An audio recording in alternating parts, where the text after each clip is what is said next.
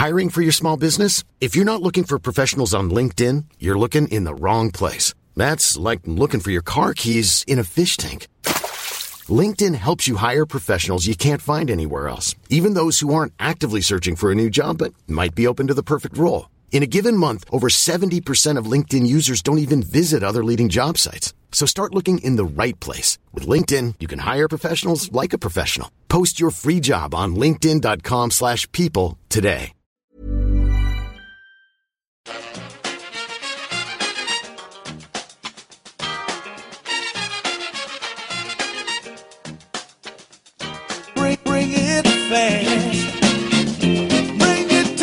Hello and welcome back to the EPL Roundtable. I'm your host Kevin DeVries, and as always, if you'd like to reach us at the podcast, you can do so by either tweeting us at EPL Roundtable or emailing us at EPLRoundtable at gmail.com. Hi, everybody. My name's Thomas Boff. I'm the uh, editor of wolvesblog.com. Uh, you can log on and, and comment on what's going on with Wolves if that's of any interest to you. Uh, you can also get us on Twitter at wolvesblog or at Facebook, facebook.com forward slash wolvesblog. Hi, I'm Jake, Newcastle fan. You can get me on Twitter at JakeJack with two N's, and I write for EPL Index. Hello, my name is Thomas Nygren. I write about Liverpool at a Swedish website called lfcsv.se.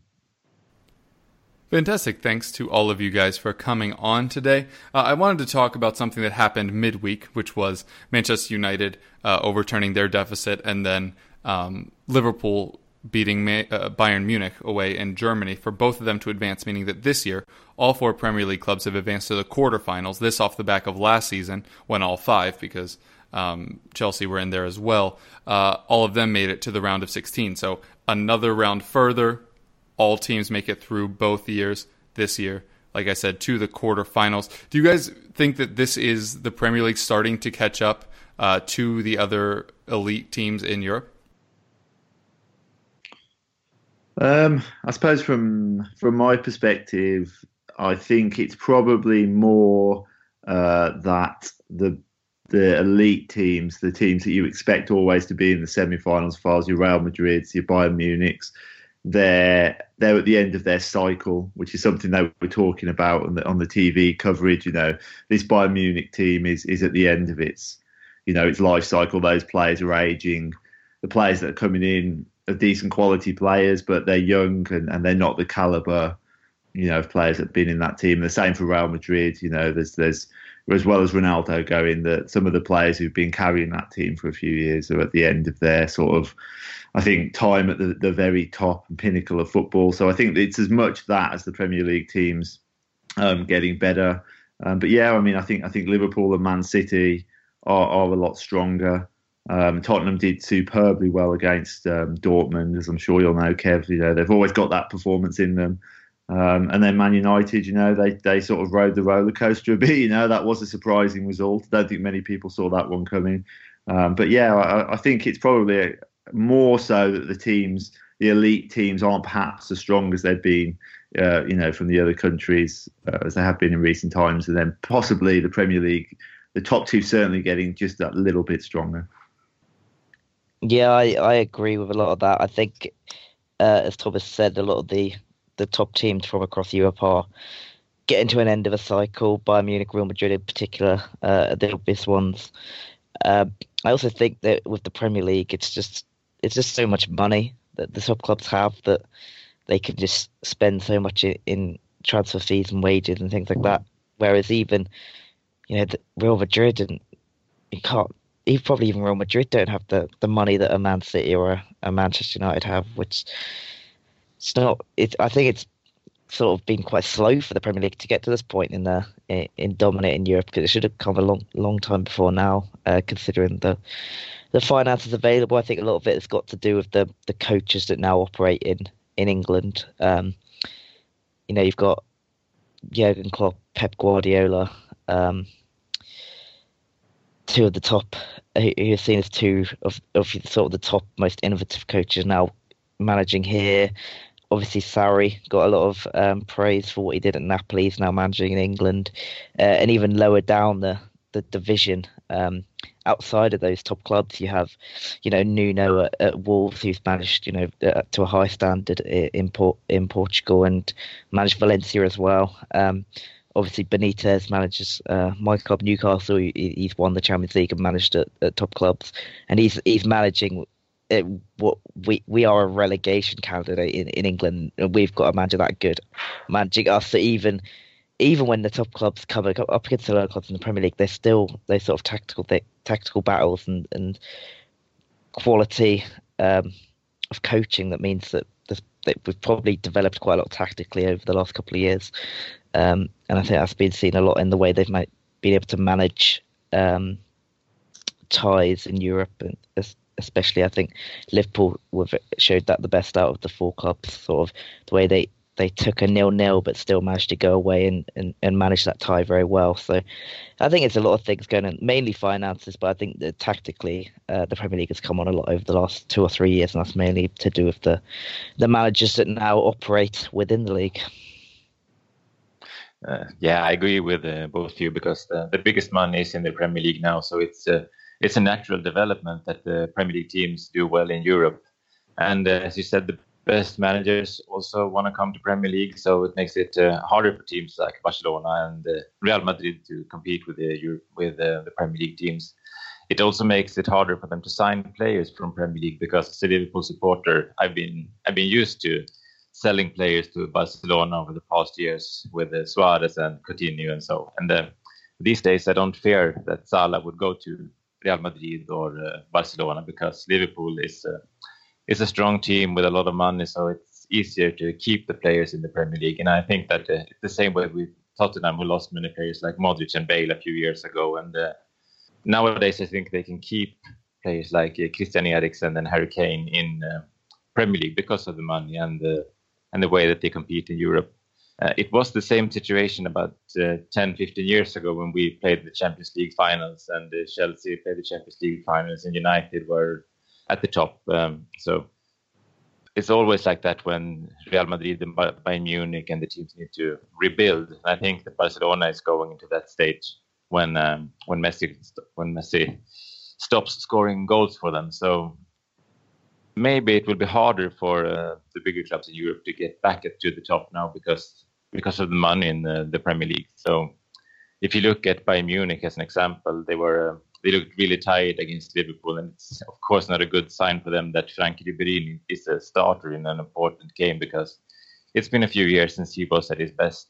They need to rebuild, and it will be a lot harder for them now that the, the Premier League teams are so much stronger financially. Yeah, all very good points there. I'm also curious to know if you guys think that the Premier League catching up with those clubs, whether it be because of their own growth or as many of you have said now, uh, really the regression of the rest. Is it a good thing for the Premier League to have these teams going this deep in the tournament, or is it just kind of further evidence of the separation that we've seen um, from kind of that top six from everybody else? Apologies, Thomas. yeah, I mean, I, I, I don't know. I mean, it's good for the Premier League. I mean, you know, it, it's uh, an endorsement. I think it. I think like um, like Jake said, you know, it, it, probably should have happened sooner. You know, there's that sense that there's so much money pouring into the Premier League that it's almost embarrassing that we haven't had the majority of teams, uh, you know, in quarterfinals, semi-finals uh, for a lot more of the years. Um, and I think it's probably a, a positive that you know because the the if the if the Premier League's dominated by you know four to four to six teams. So the Champions League really has been dominated by two or three teams in the last ten years, really, hasn't it? I mean, you, are looking at Barcelona, Real Madrid, Bayern Munich. I mean, those those, those teams really have, have, constantly, you know, they've had a stranglehold on the competition, really. So it's, I think it's a positive for European competition that that those teams are being challenged. Um, don't think you want to see Real Madrid winning it three, you know, two, three times on the bounce. Um, so I say it's a positive for the, the Champions League.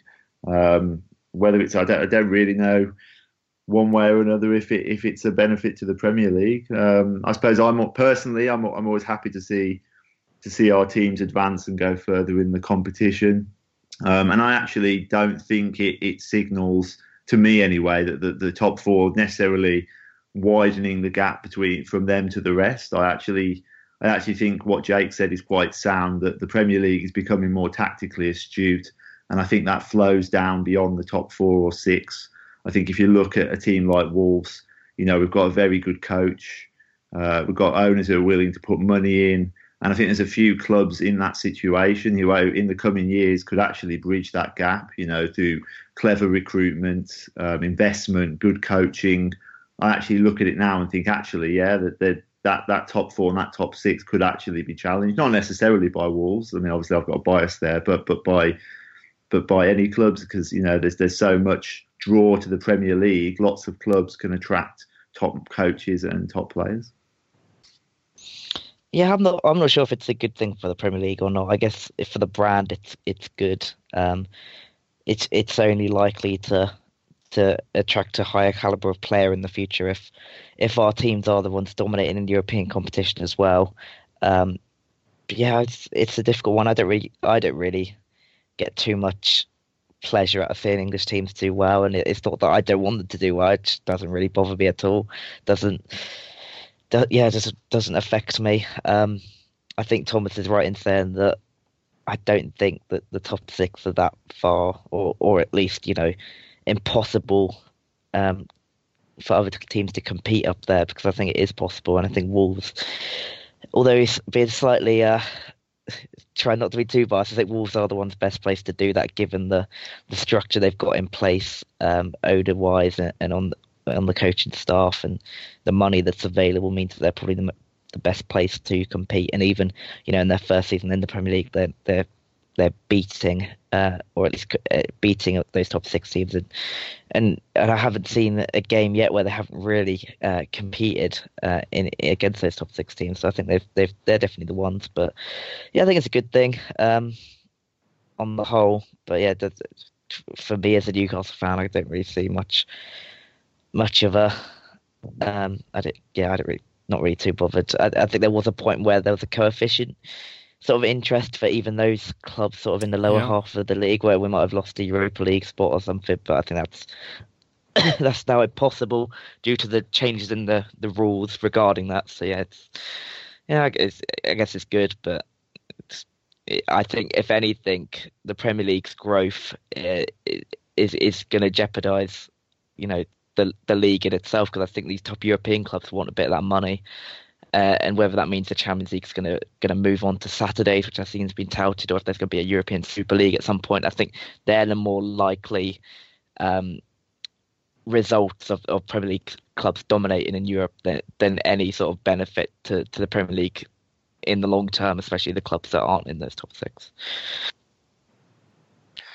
Yeah, I think that the success in Europe will make the league even more interesting for big players and big managers. And if the teams behind the top six that we have right now makes the right recruitments, maybe this is the chance for them to compete with the top teams. But of course, uh, if the money gets bigger for uh, the top names, maybe it will be harder for teams like Wolves and Leicester and so to fight for, uh, for the European spot. But uh, the quality of the league will be better. But um, I fear that the gap between uh, us in the top and the teams behind will be even bigger because if you look at this season, we've lost one game, and uh, I'm used to be nervous for um, every game when Liverpool play, and now when we play the team from the bottom half away, I almost expect us to win, and that's something new to me. Maybe it's because Liverpool have a really good season, but um, I fear that the gap between the teams at the top and the teams at the bottom will uh, will grow. Uh, but on the other hand, the money is there are there's already big money in the Premier League, and uh, you see the teams at the bottom signing players that the top teams in uh, Italy almost can't do. So with the right recruitment, it does it isn't necessarily something bad that uh, the Premier League teams go far in Europe, but um, I fear that uh, maybe in the season coming up, we will see Liverpool, City, United, Chelsea, all, almost they will uh, drop points against each other and uh, win against the team behind them, and uh, that takes away a bit of the excitement because these these weeks I watch Manchester City every week and hope they will lose points, but they, I'm almost sure that they won't because the gap between them and the teams uh, at the bottom half is too big, and uh, if the money keeps coming, I fear that the gap might grow. Yeah, it'll definitely be interesting to see, especially Jake's thing about the Super League. The, the only reason why I think that that is bound to not happen is how would some of these super clubs take to losing far more regularly instead of just being able to kind of be the big fish in smaller ponds. But um, it, you know that might be the eventual effect of this. Um, but for now, I, I, think it is probably a net positive for the Premier League. But um, it's easy to see why fans of clubs outside of that top six don't really see the benefit to it, other than just the clout of the league um, being improved. All right, uh, next up, we'll talk a little FA Cup since, uh, like the weekend was split between Premier League and FA Cup, the show may as well be as well. Uh, it is worth noting that this question was written when Millwall were 2 0 up with like 10 minutes left, I think. Um, but uh, what do you guys think was the most surprising FA Cup result this weekend? Um, well, it wasn't Man City beating Swansea. Uh, I think we can safely chalk that one up. Although I suppose at 2 0 down at half time, you could say that was the most, and that could have been one of the more unlikely results, although most people probably still thought they'd win. Uh, I don't think it was Watford beating Palace, and I don't think it was probably Brighton beating Millwall in a penalty shootout, even though they were 2 0 down. So I think, unfortunately, the most surprising result is probably Wolves beating Man United. but for me, it wasn't a massive surprise. And I don't think really it should be considered a huge surprise. I mean, I know that sounds really painfully arrogant uh, to say that. I don't know. Even as neutrals, I mean, you've you've picked up some pretty big scalps this season. Yeah, we have, and and you know what? I mean, I put in my preview. You can log on to my blog, and you can see the preview I wrote for the match. And I said we've got a chance in this game, and not and not a kind of if Man United don't turn up, we could scrape the win. I thought we've just got a chance of outplaying them, and and and actually, I think on the balance of the game, we outplayed them. I think for the first 20, 30 minutes, they did what the top sides do. They rotated the ball quickly and they, they looked quite sharp, and we were struggling to get a foothold in the game. Um, you know, but that changed. You know, and in the second half, we took control of that game and we and we took our chances and um, and deservedly came out on top. So to uh, I think to answer your question, uh, I don't think there was any shocks in the FA Cup this weekend, but I think if you're looking for one, it was probably Wolves beating Man United. Yeah, I, I, I agree. I don't really think that was that big of a shock considering some of the results that the Wolves have had this season, uh, even previously in the FA Cup. You know, knocking out Liverpool, I think that's a, a bigger shock than knocking out United, who, um, you know, they they they are making progress under Solskjaer, but I still don't still don't think they're they're one of the, the very you know top two or three teams in in this country. Um, they're still very fallible, and I think they've had a lot of luck to go to go alongside the the good football that has been played, uh, especially in the in the uh, that PSG game. There's quite a lot of luck, and I think it's you know sometimes teams go on these runs, and, and, and this might be a wake up call for them. You know, showing them that they've still got a long way to go before they become that top force that they want to be again.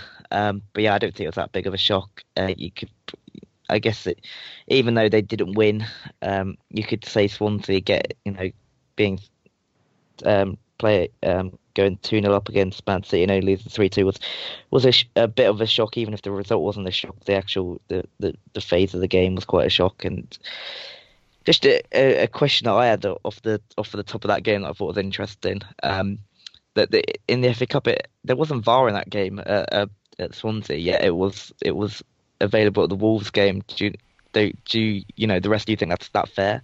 That in the same competition that there's technology available at one ground in the sa- at the same round of the competition uh, and not another. Because I thought it's it's quite questionable because I think you could you could maybe you know go far to say that if it was available, the penalty might not have been given. I thought that that was debatable. Maybe not a clear and obvious error, but wasn't the clearest penalty for me. Uh, and, and, then following that, you know, you had the, the goal at the end, which which probably should have been disallowed for offside. So mm.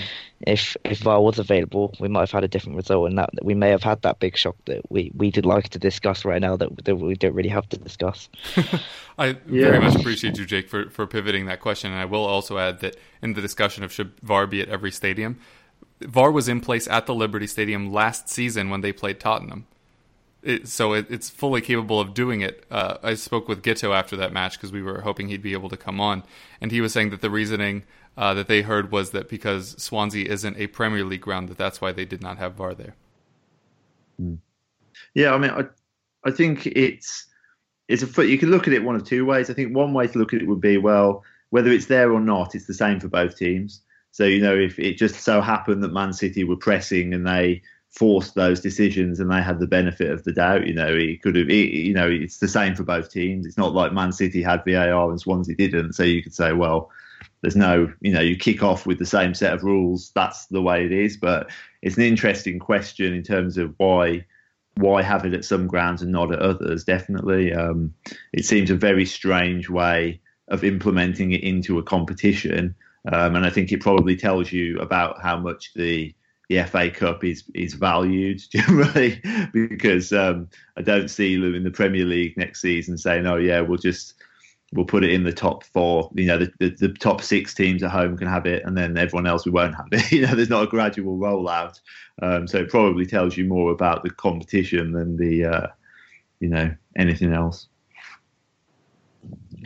Yeah, I agree. Of course, it's the the game starts the same for both teams, but the ideal way was to, to have it at the, every arena, and I think that the VAR question is. Uh, it's quite important for English football and Premier League for next season because we've seen many many referees making mistakes in the past weeks, and uh, I'm not sure that VAR will save them from making mistakes, but uh, something needs to be done because uh, it start it starts to get a bit annoying to see those decisions week in and week out, and the discussions about football isn't uh, as common as it should be because we always have uh, referee dis- referee discussions after the game, and uh, I don't like that, but if you look at the, the FA Cup results this weekend, I agree with you both. It wasn't uh, many surprising results.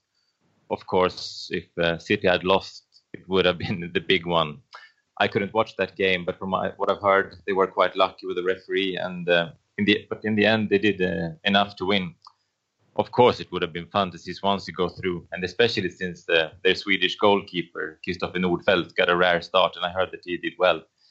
Uh, but um, it's good news for Liverpool that City get to play even more games. So hopefully that will make them even more tired physically and mentally and drop some points in the league. I was not uh, surprised at all that Wolves knocked uh, United out. I think Manchester United has have overachieved uh, with Solskjaer, even though they have won many games. They haven't impressed too much in the way that they played, and uh, they were extremely lucky against uh, PSG. And I think they've been lucky in a few games in the league as well. So I think we'll see them lose uh, more games in the upcoming weeks. And um, Wolves is a very good team. They knocked us out, and um, now they did the same thing against Manchester United. Um, to lose away against Wolves isn't strange at all. They have been uh, beating top teams many times this season, and I think that the, the cup is a chance for them to win the title, so that they are motivated and beat Manchester United. It was no surprise at all. Uh, the way that Brighton fought back today was maybe the most surprising surprising thing during this uh, FA Cup weekend. So, results wise, uh, I don't think there was any surprises at all. Mm. So it turns out it was a pretty bad question. Um, I do agree with you guys um, that uh, Swansea in, in that like 10 to 15 minute spell, especially that second goal that they scored, was just a fantastic, fantastic goal. I mean, you don't see many clubs pulling City apart like that maybe a small part of it would be them over or underestimating their opposition. Um, but that was fantastic. But uh, on the VAR stuff, agreed. It, it should just be everywhere. Um, and, we'll continue to see it implemented, and people will continue to be frustrated by it. And we'll get on to uh, one of those decisions when we get to Thomas. We tend to try to not address uh, individual issues at the top of the show here, but it certainly went to show that there will still be plenty of debate uh, even when VAR is implemented, and that a lot of people are not seeing the rules the same way, and that certainly will not change when VAR is implemented either. All right, we will take a quick break, and then we'll be back with club specific questions for each of our guests. Well, that wasn't too long, uh, Thomas, because we're going to start with you, um, and, and, we'll kind of walk through that uh, match, if you don't mind, um, from the beginning to end, and then afterwards uh, we'll try to get into this yellow or red turned yellow situation that, that seemed to cause a bit of a uproar at the time.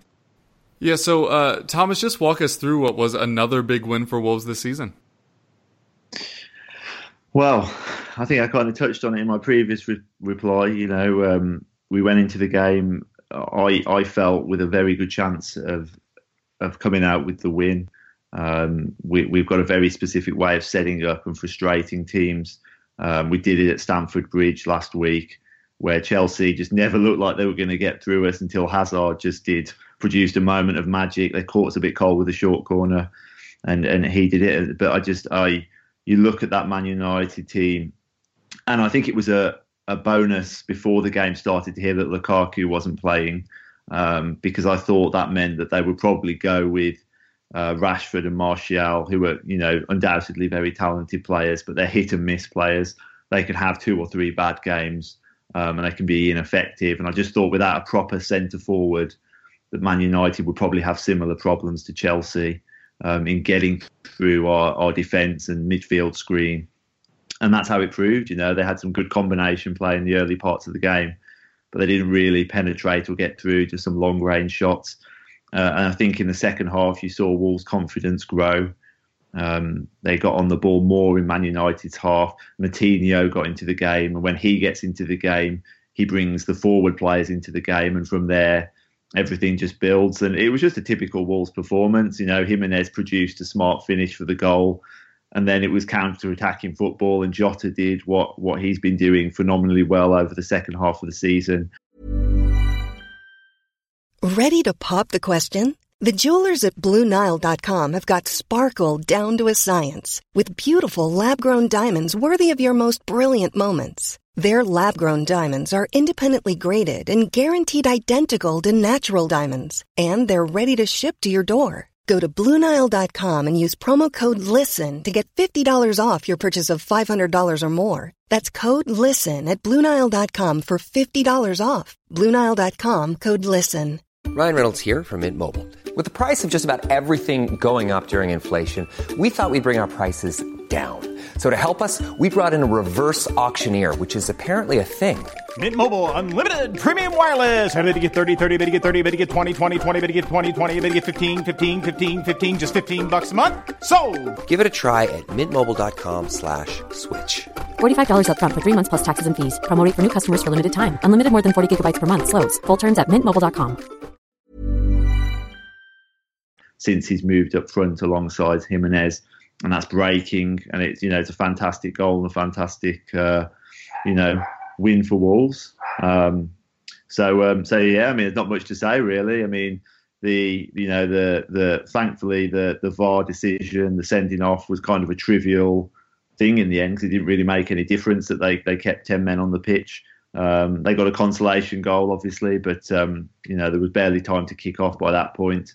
So um, so yeah, just a fairly un- unerringly kind of routine win, really. Yeah, then there was a significant incident towards the end. Lindelof gets shown the red card by the referee. Then it goes to VAR. It's reduced to yellow. Um, Jake referenced earlier uh, that he didn't know if the uh, city penalty w- was a clear error by the referee. Same kind of thing here. I was a little surprised to see that overturned. What was your thought of it at the time? Well, sat in the stands, I thought definite red card um, because you can see, okay, he comes through and takes the ball, but he comes through and take he goes through the player to take the to take the ball out, and the challenge seems quite high to me. I don't think it's a malicious challenge. I just think it's a very reckless challenge. So you, you're looking for there's two things he could be sent off for: a reckless challenge and, and um, excessive force. And, and you know, I felt both of those things were you know were were definitely you know he was worthy of it that challenge and i don't think as you, you point out it's not a definite mistake I, i'm just surprised that you know he was happy to overturn it and yeah i mean i suppose i've seen it back and uh, i I don't really. My view hasn't changed. I think it was a clumsy tackle. I think it was a bit of a nasty tackle. So yeah, but it's you know these things are uh, are about opinions. I mean, you're probably better off asking the other two guys if they've seen the tackle and what they think of it. But um, I am surprised, as you, as you say, Kev, that they they overturned it because it didn't look like a clear mistake. The other thing I want to talk to you that's been prevalent in this uh, FA Cup run has been the rotation of goalkeepers. Um, do you think that that's something that you'd like to see stuck with, or at a certain point, do you just wish Patricio would stay in? Um, I don't think. I think John Ruddy's a capable goalkeeper, um, and I just think it's a, um, you know, it's a natural thing. Man United have been doing it. Obviously, they had Romero in goal last night. He made some fantastic saves. Uh, he's been very good for them throughout the, the cup competition. Okay, probably got beaten a bit easily for that second goal for Wolves, but um, I think it's just part and parcel of the FA Cup, isn't it? I mean, we were doing what every team does, Premier League team in the early rounds against Shrewsbury, and, and we rotated our team round. Um, that's just the nature of the competition, isn't it? And if you're going to have a goalie sat on your bench, it's it's it's tough, isn't it, that you're not you're not going to give him any minutes whatsoever. Um, I don't think he will bring Patricio back in now. I mean, uh, you know, a point that's worth making is that Nuno himself was a goalkeeper, uh, and he was a reserve goalkeeper for much of his career. Um, so I think he understands that position better than a lot of people. Um, but I don't think we'll see Patricio back in goal for the semi-final and indeed the final if we make it. And I don't think there's such a chasm in ability between our two goalkeepers that I would be I would be worried about it. So um, so not really an issue for me. Gotcha.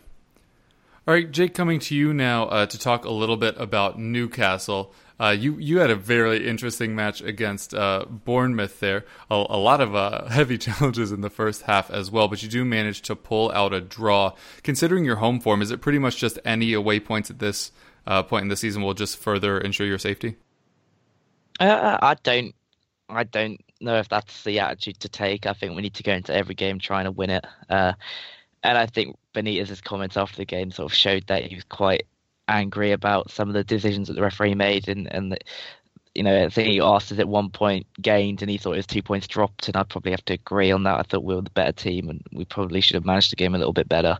Uh, and if Mike Dean doesn't give the penalty, which you know, it's one of those where there's, it, you know, you can make a case for it being a penalty, but you could also make a case of if, if that's a penalty, you're going to be given 10 a game. So it's one of those that you, you, you, you get sometimes, especially if you're a big club or if you're at home, they're the type of penalties you get. And it was just unfortunate that it happened at the time when it did. Uh, I think we could have had a penalty ourselves for a tackle on Yedlin where the ball had already gone, admittedly, but if it was anywhere else in the pitch, you'd have got a foul. So yeah, I'd say I think it was what we didn't get decisions, um, and and yeah, we you know to get a point late on like we did is, is a positive one, and, and obviously any away point is is got to seem to be positive, especially when you're where we are in the league. But you know, I think we've got a manager that looks at looks at matches in a different way to to both clubs at the bottom of the league, and he'll be wanting to win as many as possible. And I think that was one we could have won, uh, and maybe should have won if things had gone our way a little bit more. But yeah, it didn't. But yeah, it's still a good point, and it, it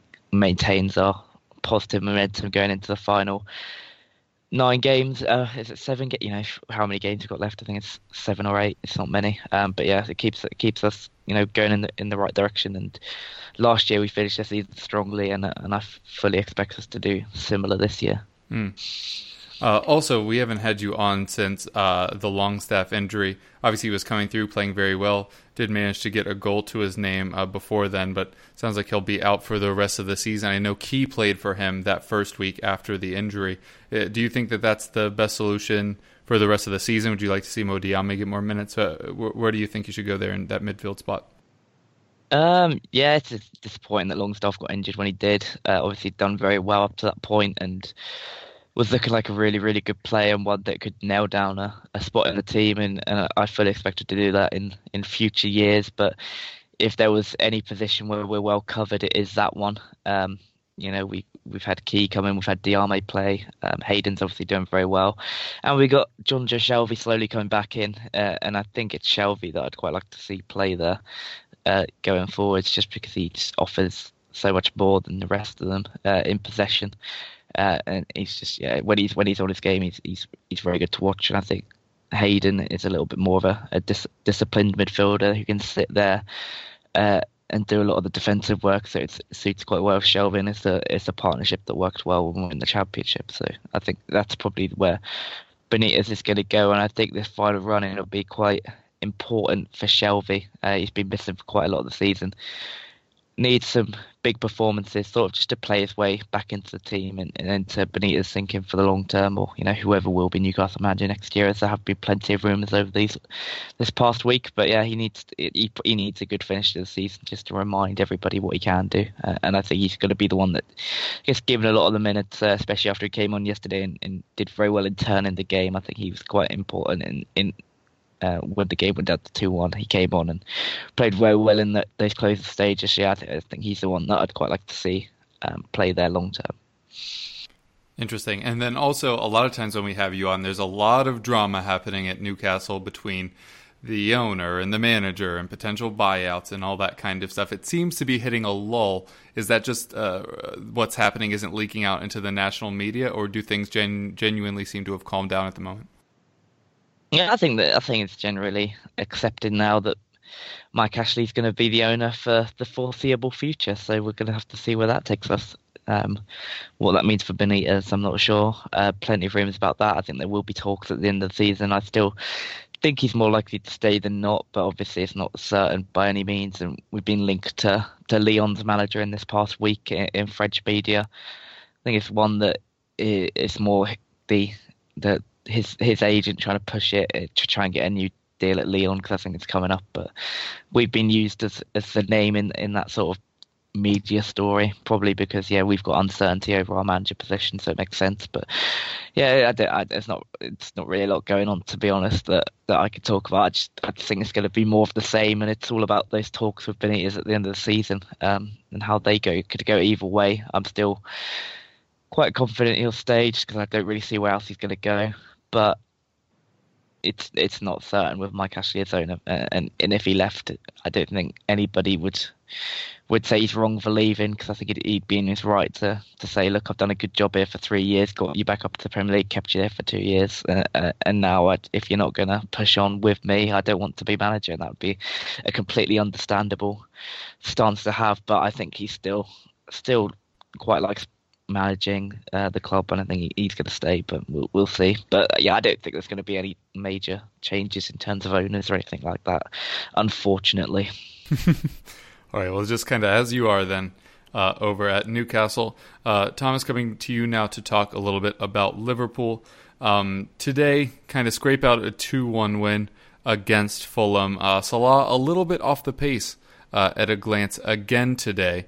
Um, are, you at all concerned about this? Maybe just tired legs? It just doesn't seem like he's been up to his usual terrific self of late. Yeah, um, I have to say I'm a bit concerned about him because it looks like uh, it's got into his head now.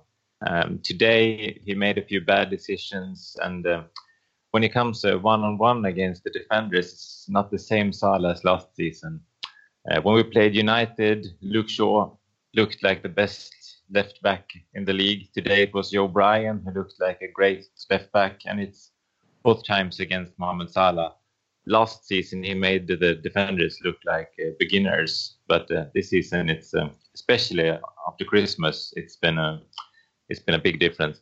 It doesn't matter too much now because Sadio Mane is playing uh, at his best for a very long while. Uh, but um, we all know that uh, Mane he he play he scores in a, maybe 10 12 games and then doesn't score for a while. And uh, if that happens now we need Salah back at his best. Of course he creates chances. And uh, against Bayern Munich he was very good. And the assist to Mane's second goal was uh, was maybe more difficult than uh, most of the goals that he has scored this season. And uh, he was very good in the game before Fulham as well. But uh, today he looked a bit um, I, I'm concerned about the way that he acted at the field when he was when he got the goal scoring opportunities. He had a great chance in the end when Mane played him uh, free against the goalkeeper, and then he shot just at the goalkeeper. And uh, the way that he last season he felt that he could uh, hit the bottom the the corner with no problems at all, and now every time he shoots, it's in the middle of the goal. So I'm a bit worried that. Um, that he that his form can uh, cost us a few points in the league. We need him to be as good as he was last season in the running if we want to compete with Manchester City. And uh, now it looks a bit. Um, now I'm a bit scared that we that he won't be there. So um, hope I was hoping for him to score today because last season he scored many goals against the team at the bottom half, uh, and um, today he should have scored maybe one or two goals, and uh, then we could stop talk about this problem. But uh, every game that he doesn't score, the problem is uh, gets bigger and bigger. Of course, we win the games, so as long as we win, it's not a huge problem. But uh, we have played a few draws lately, and uh, I don't think we would have done that if uh, Salah would have been in his best shape. Yeah, fortunately for you, though, Sadio Mane has been stepping up in a big way. Um, do you view this as just kind of continual development for Mane, or do you think this is just a bit of a purple patch for him? I think we will see um, see what's happening the happening in the upcoming games because, as I said earlier, he usually have these uh, streaks where he scores for a, a few games and then uh, then he misses the opportunities for a few game for the next games. Now he has scored 11 goals in the past 11 games, and um, if he keeps on playing like that, of course, maybe it's a it's a development in his uh, abilities. Because if we saw the the first goal against Bayern Munich was a world class performance that we haven't seen from him before, in the way that he controlled the ball, he spotted Neuer behind him, he turned around and he and he found the goal without uh, do, making any hasty decisions.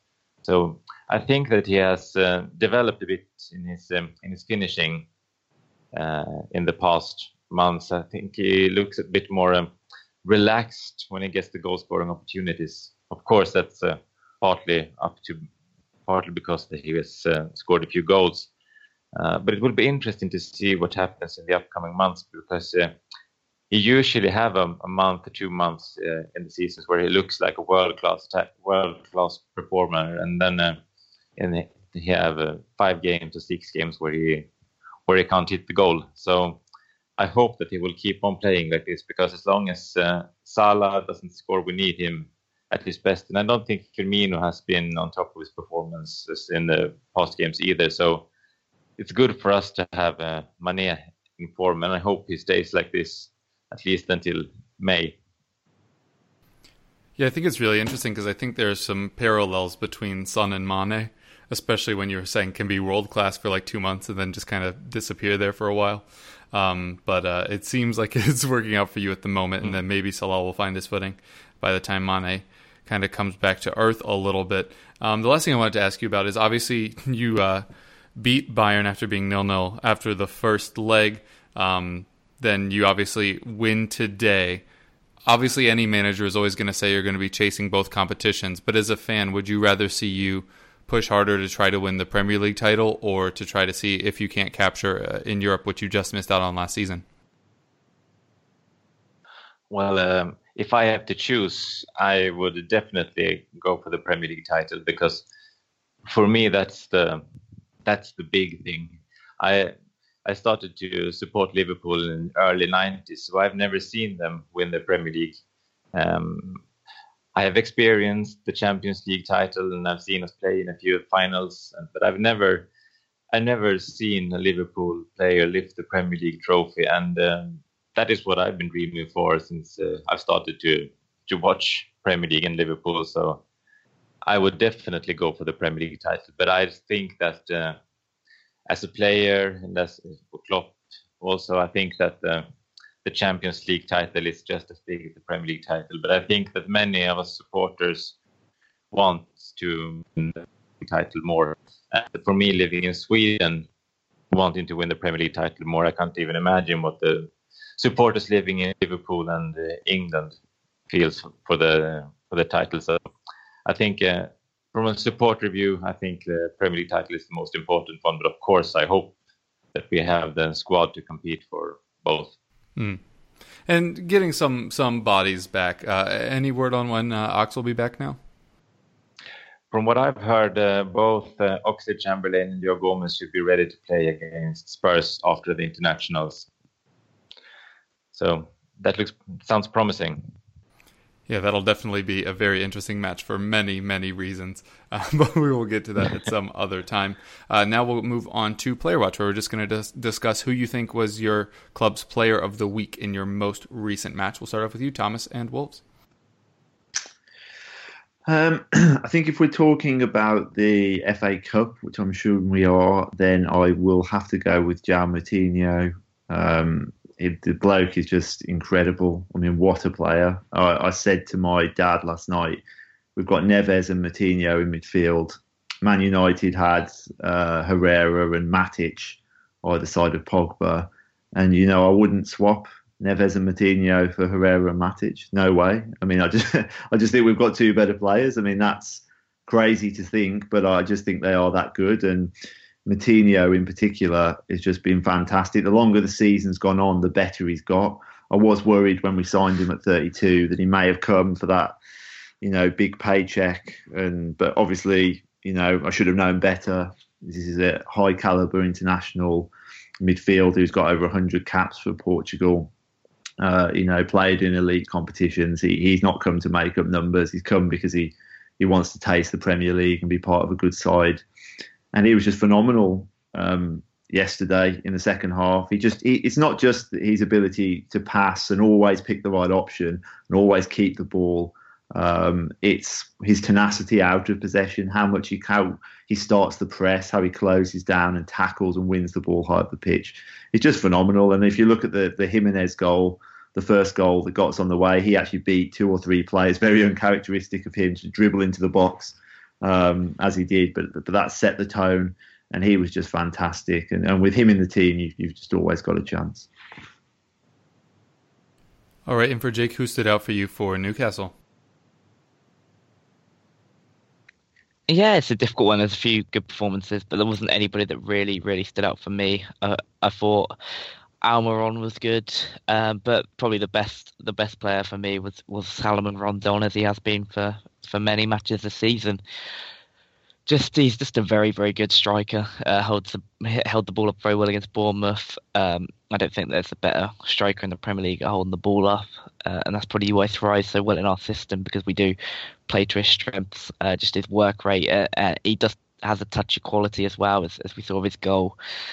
I don't think many people expected him his free kicks to to, to be that valuable for us this season. I don't think we'd really seen him take them that many in the past, but I think everyone he's taken for us has either hit the post or pulled a great save out of the keeper or gone in as it did on Saturday. So he's he's obviously got that to his game as well, which wasn't that well known before the season, but he's very very good. Um, he's, you know, he's scored that he's, he's now scored his most most goals in the Premier League season. So although we are seen as a defensive team. He's, we're obviously bringing the best out of him, and, and he's playing some really good football. And I just hope that he, he stays next season. But from what I'm reading about what our transfer policy is going forward, it, you know, Newcastle having a transfer policy is ridiculous because we don't really spend any money as it is. But I think I think Mike Ashley wants to, to target younger players um, with a sell on value, uh, as he did at the start of his his reign with sort of like Cabaye and Sissoko, probably the best examples.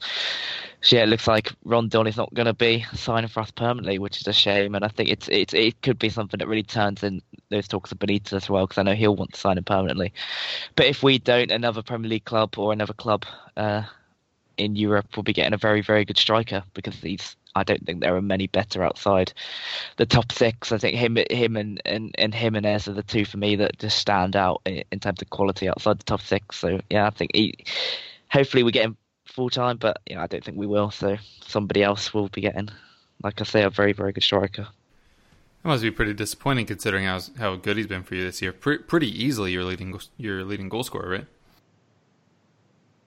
Yeah, he is. Uh, I think Perez has got a few as well now, but yeah, he's he's obviously been the the one scoring the the the line share of the goals. So it's not. I mean, everybody everybody on this podcast knows football, and it, it's not rocket science that you'd want to sign a player like that, especially if you're a team like Newcastle with a player. Uh, given that the player's already at the club, shown he can do well, and has interest in signing a, a permanent contract, but things aren't that simple with Mike Ashley. He sees the the pounds and the pennies and the the long term, you know, profit value, which there isn't any on Salomon Rondon, unfortunately. So, yeah, shame, but we'll we'll see. Hopefully, Rafa can, if he signs his contract, can can get Rondon in as well uh, as part of that part of his sort of bargaining power. But we'll see how that goes because I'm not too hopeful of that. Mm. Well, hopefully it does because every now and again, him and Almiron connect really well and, and look really dangerous.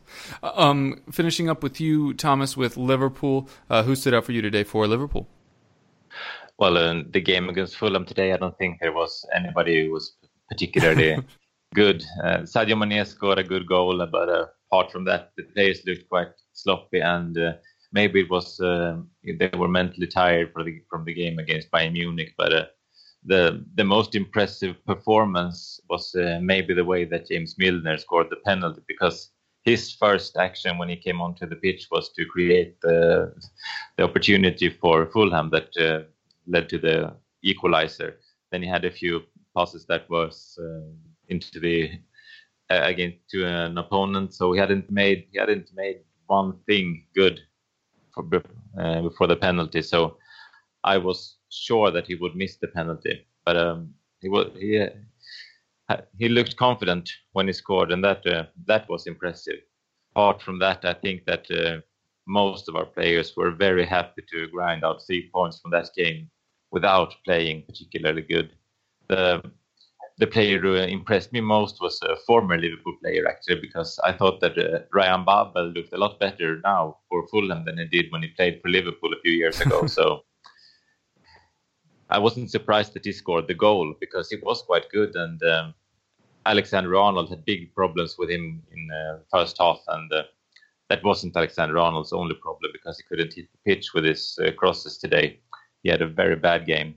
Uh, but uh, from the starting players, none of them none of them were very good, but uh, we won the game, and I guess that's a sign of a good team that we that we can win even when we don't even when we don't play well.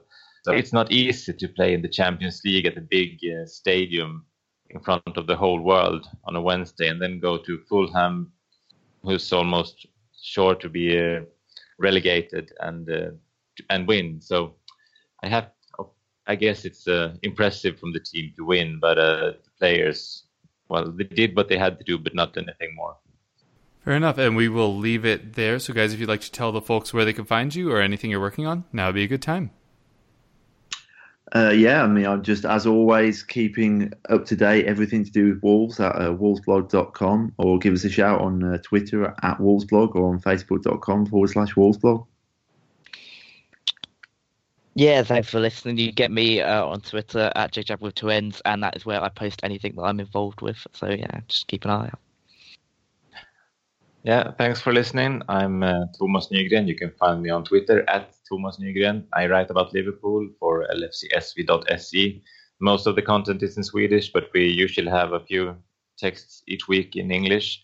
Uh, I'm also a regular at the Total Liverpool podcast, which also is in Swedish, but uh, if you want to learn Swedish, it's a good way to start. yep, absolutely. Uh, go check out all of those three guys' stuff. Um, thanks again for joining us today. It was a pleasure as always, and we hope you keep listening.